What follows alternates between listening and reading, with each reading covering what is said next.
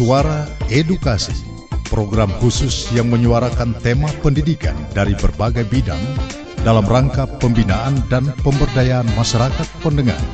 Dapat Anda ikuti di Programa Satu. Selamat malam pendengar dimanapun Anda berada. Kita berjumpa lagi malam hari ini dalam acara Pembinaan Bahasa dan Sastra Indonesia.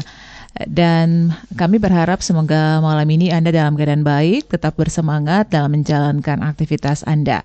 Senang sekali kita jumpa lagi pendengar bersama saya Dea dalam siaran Pembinaan Bahasa dan Sastra Indonesia dan daerah. Pendengar dimanapun Anda berada, pada kesempatan malam ini kita akan membahas satu topik, yaitu logis dalam berbahasa.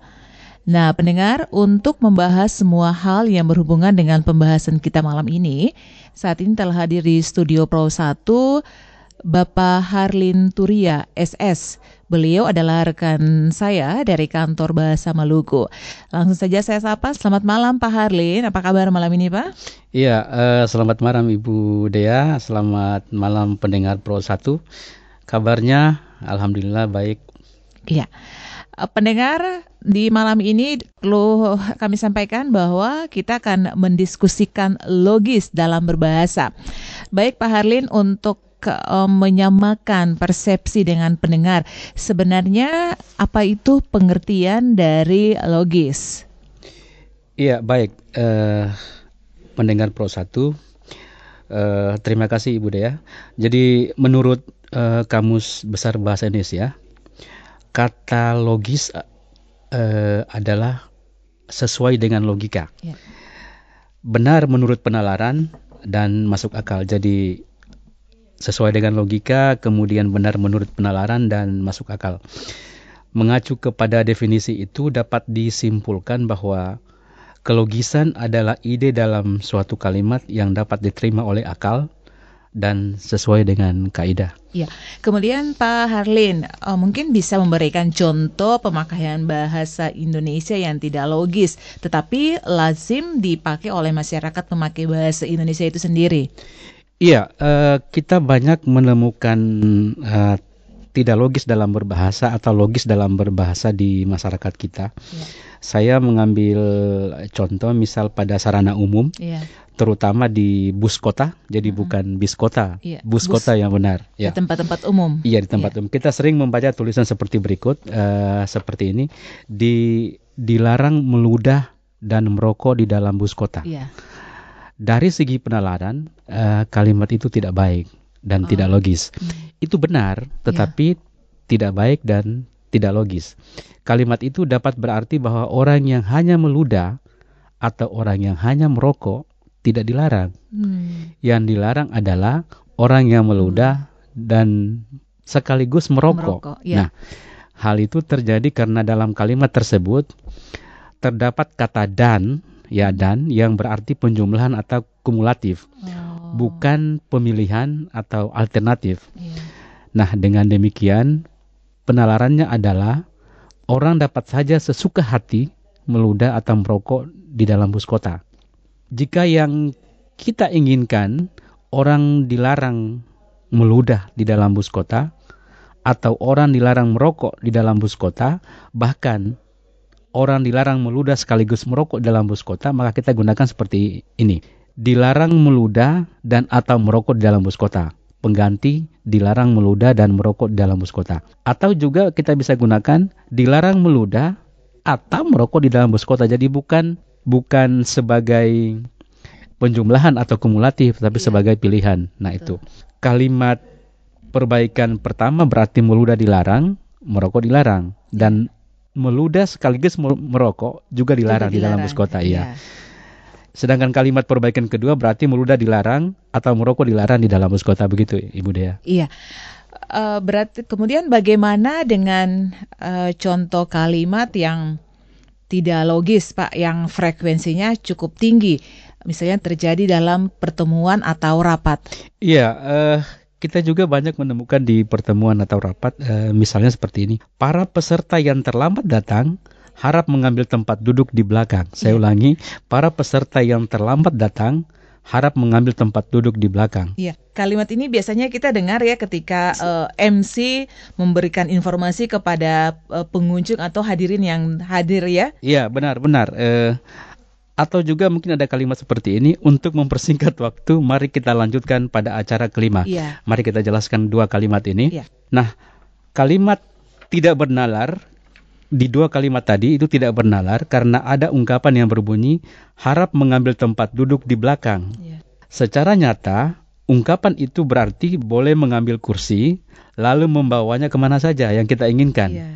Padahal kita tahu bahwa arti yang diinginkan oleh pengguna ungkapan itu atau pewara tadi, yeah, atau M C tadi, itu harap duduk di tempat duduk yang ada di belakang karena mungkin sudah terlambat misalnya. Biasanya ungkapan itu digunakan dalam pertemuan oleh pewara. Pewara yang saya maksud itu M C yang kita yeah. kenal eh, selama ini. Yeah. Oleh karena itu kalimat yang baik adalah para peserta yang terlambat datang harap duduk di kursi yang ada di belakang. Yeah. Penjelasan dari eh, kalimat pertama tadi, frekuensi pemakaian yang tinggi tidak menjamin bahwa kalimat itu sudah logis. Yeah. Jika kita taat pada kelogisan berbahasa, bagaimanapun tingginya, kuantitas sebuah ungkapan tidak akan membenarkan ungkapan itu. Yeah. Demikian juga dengan kalimat di atas. Bagaimana mungkin waktu yang selama dua puluh empat jam dalam sehari semalam itu dapat disingkat? Yeah. Jadi waktu itu sebenarnya tidak dapat disingkat.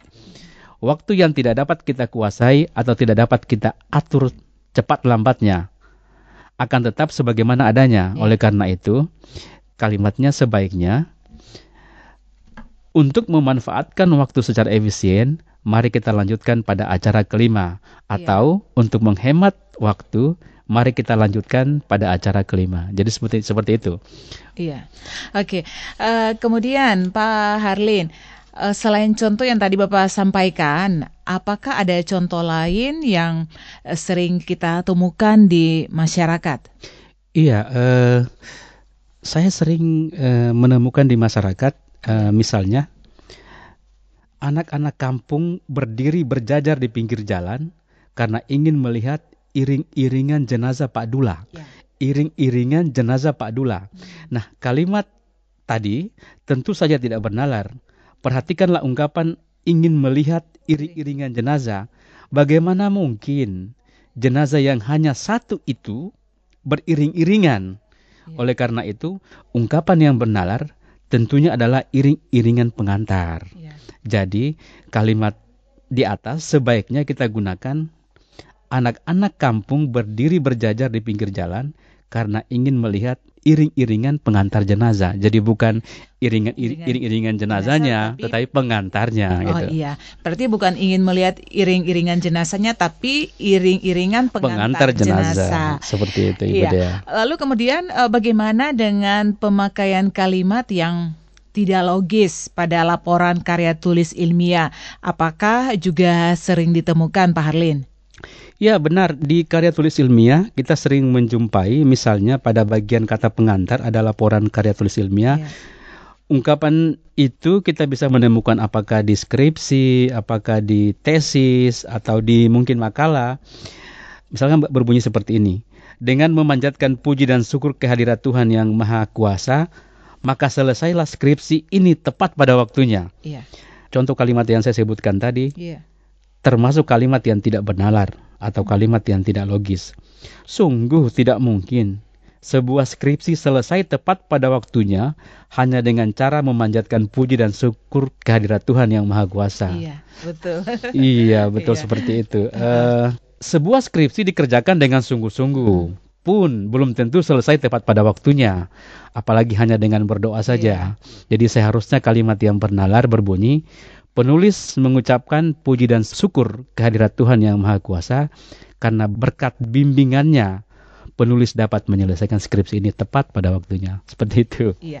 Kadang kita menganggap bahwa ini hanya hal yang sepele, tapi kita tidak tahu bahwa uh, hal yang sepele ini dia mengandung arti yang yang sebenarnya harus bagaimana, begitu ya Pak Harlin? Iya, orang yang membaca bisa sinis, bahkan tertawa yeah. sendiri loh. Ini kok begini maknanya, kok begini kalimatnya. Iya, yeah, gitu. Betul. Ya, yeah, kemudian Pak Harlin, bagaimana dengan kalimat yang tidak logis misalnya di media massa?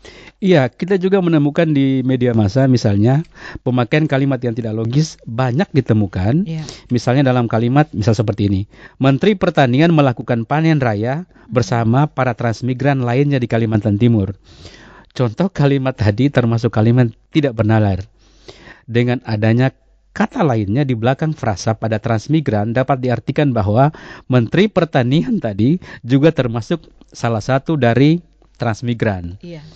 Hal itulah yang memperlihatkan kesalahan nalar pada kalimat Menteri Pertanian melakukan panen raya bersama para transmigran lainnya di Kalimantan Timur. Artinya, menterinya juga itu adalah transmigran, padahal bukan. Yeah. Nah itu. Oleh karena itu kalimat perbaikannya sebagai berikut. Menteri Pertanian bersama para transmigran di Kalimantan Timur melakukan panen raya, atau para transmigran di Kalimantan Timur bersama Menteri Pertanian melakukan panen raya. Jadi dua hal yang berbeda.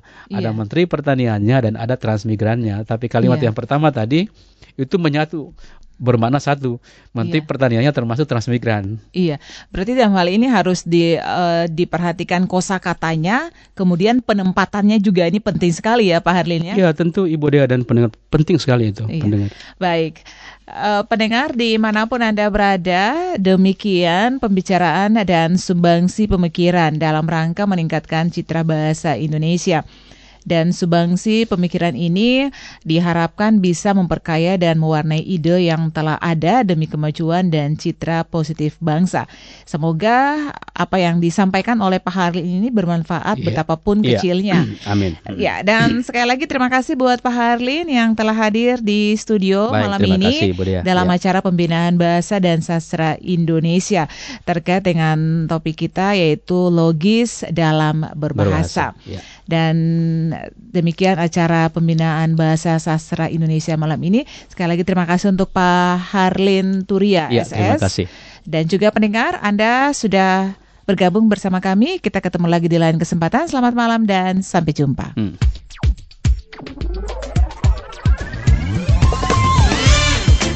Telah Anda ikuti Suara Edukasi melalui Programa Satu Radio Republik Indonesia Ambon. Sampai jumpa.